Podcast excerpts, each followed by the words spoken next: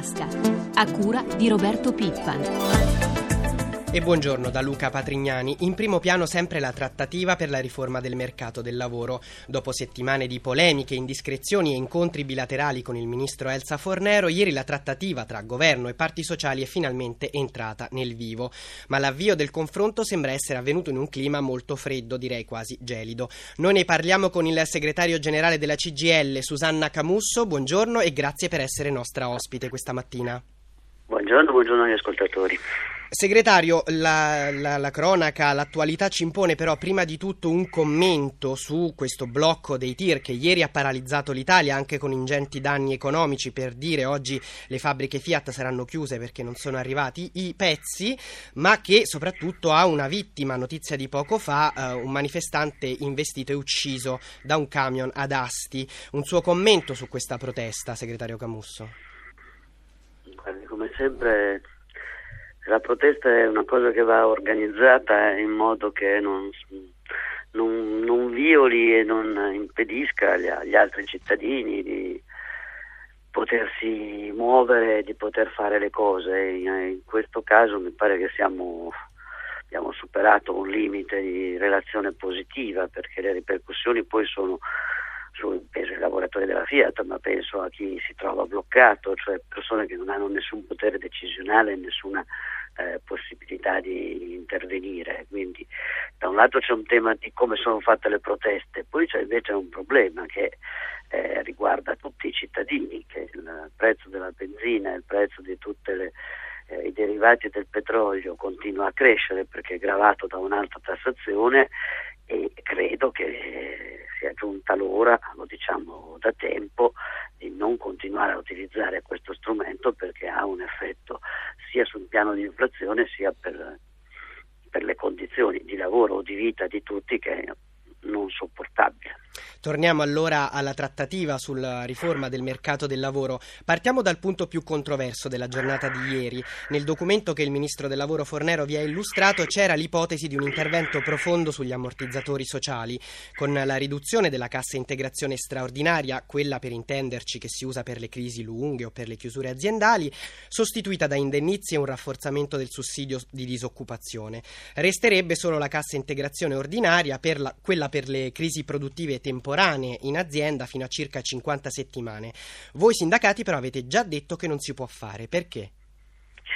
Beh, ci tenere a dire che l'abbiamo detto noi, l'hanno detto anche tutte le associazioni di impresa, quindi è stata un'opinione eh, molto diffusa, per una ragione semplice, eh, in parte legata all'emergenza. Noi siamo di fronte a un profondo processo di riorganizzazione del sistema industriale e del sistema produttivo, oltre che a elementi eh, diffusi di crisi, togliere uno strumento fondamentale per questi processi è in questo momento esattamente una follia. Ma in assoluto in realtà la valutazione che tutti hanno fatto, ma non solo in Italia, che quello è stato uno strumento che ha accompagnato positivamente la riorganizzazione del nostro sistema quindi non capiamo le ragioni per cui bisogna sottrarre uno strumento che, tengo a dire, è in gran parte finanziato eh, dai lavoratori e dalle imprese, quindi che non è un intervento e un sussidio dello Stato a questi, a questi, processi. Ma questo della cassa eh, integrazione, segretario, può rappresentare un tema, diciamo così, esplosivo al pari della polemica sull'articolo 18, in grado cioè di far saltare tutta la trattativa? Beh, guardi, eh, stiamo parlando della condizione materiale reale di qualche centinaia di migliaia di persone oggi e della condizione attraverso la quale si sono fatti regolarmente anche i processi di riorganizzazione.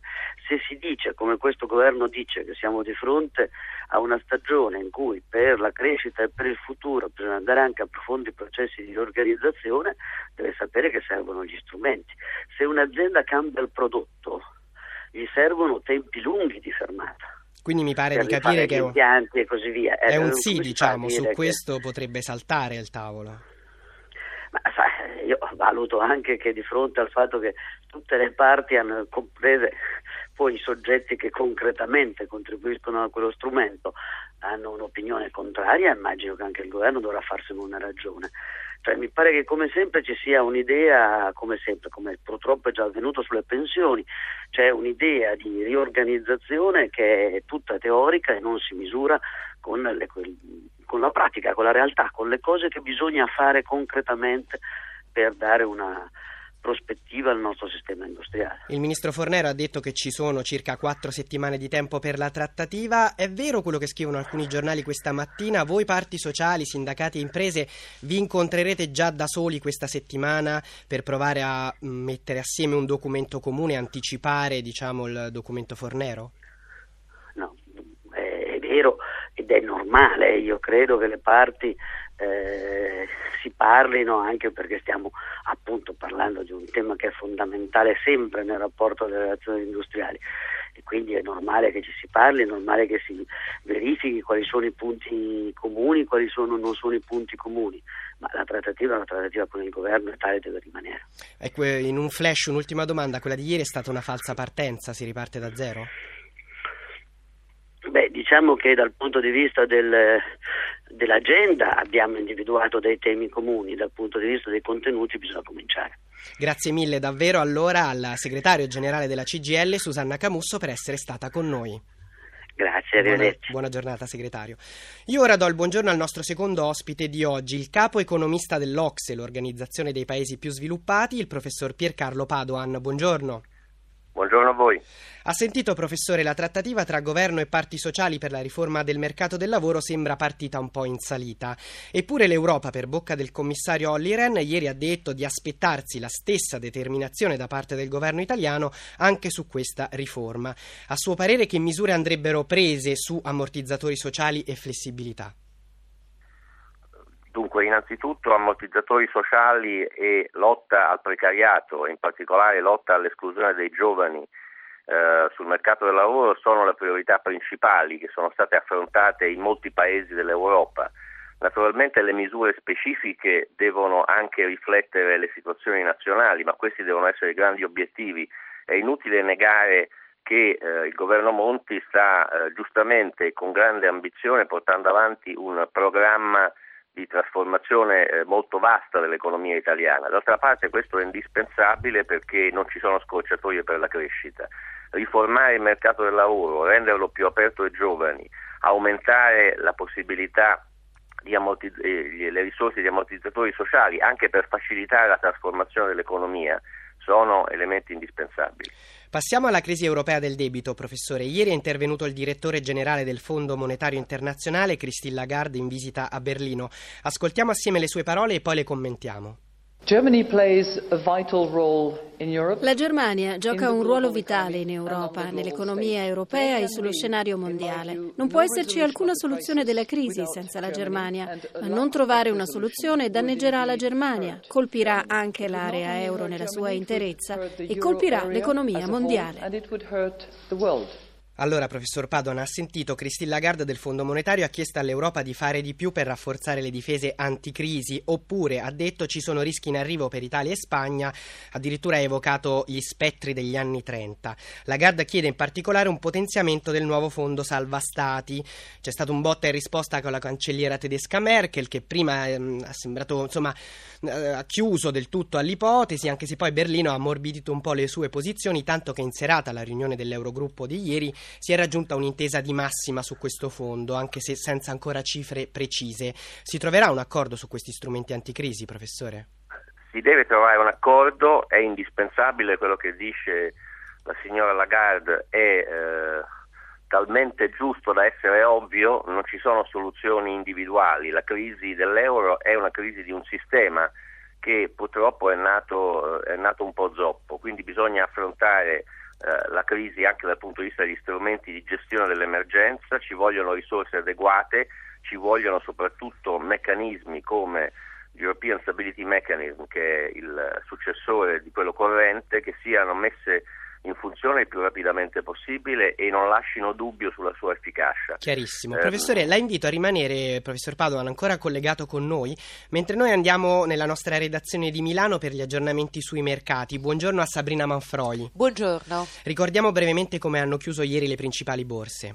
Allora, in calo Wall Street sotto la parità meno 0,09%, bene le piazze europee, la migliore Milano più 1,76%. Ricordiamo anche questo dato importante, lo spread, il differenziale tra i nostri titoli di Stato e quelli tedeschi. Lo spread è calato parecchio ieri da 430 a 414, toccando anche un minimo a 403 punti base.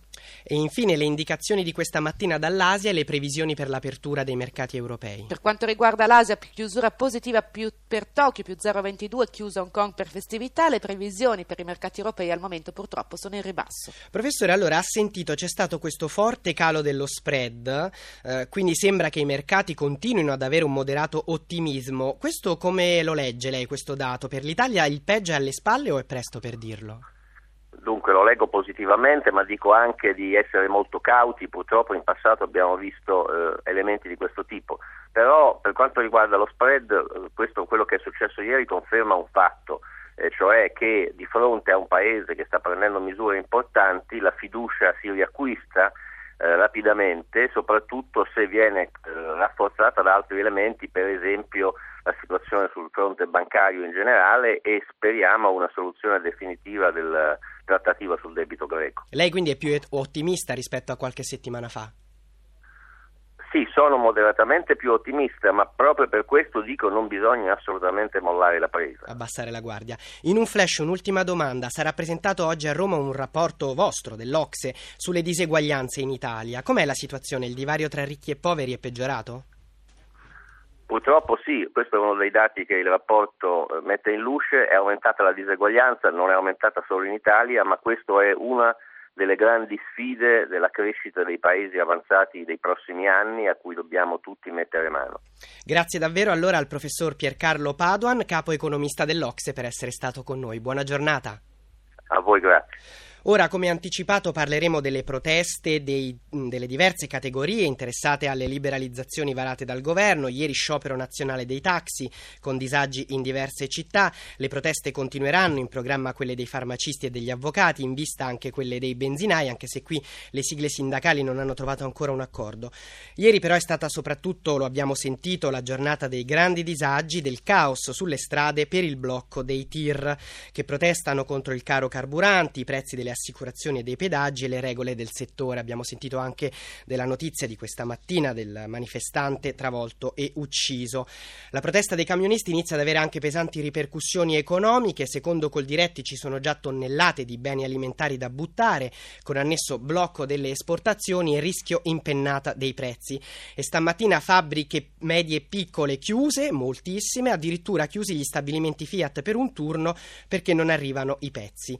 La gran parte delle sigle sigle sindacali di categoria comunque va ricordato non aderisce a questa protesta. Noi abbiamo in linea Cinzia Franchini che è presidente della FITA CNA. Buongiorno. Buongiorno a tutti.